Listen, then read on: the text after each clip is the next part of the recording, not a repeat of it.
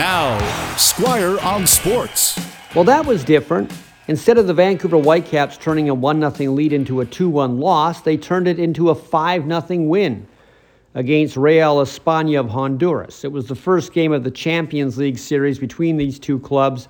The second game is next Wednesday in Honduras, and because it's two game total goal, it's a good thing Vancouver piled up the goals last night because now they don't have to play a lot of their main guys in the second game of this series. It's not likely they'll allow five goals in Honduras, but no, I'm not going to say you never know. It's just going to be unlikely.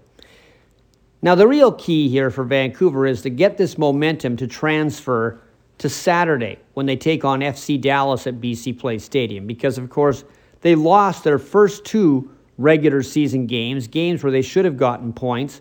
They just broke down in the second half, which is what they didn't do last night.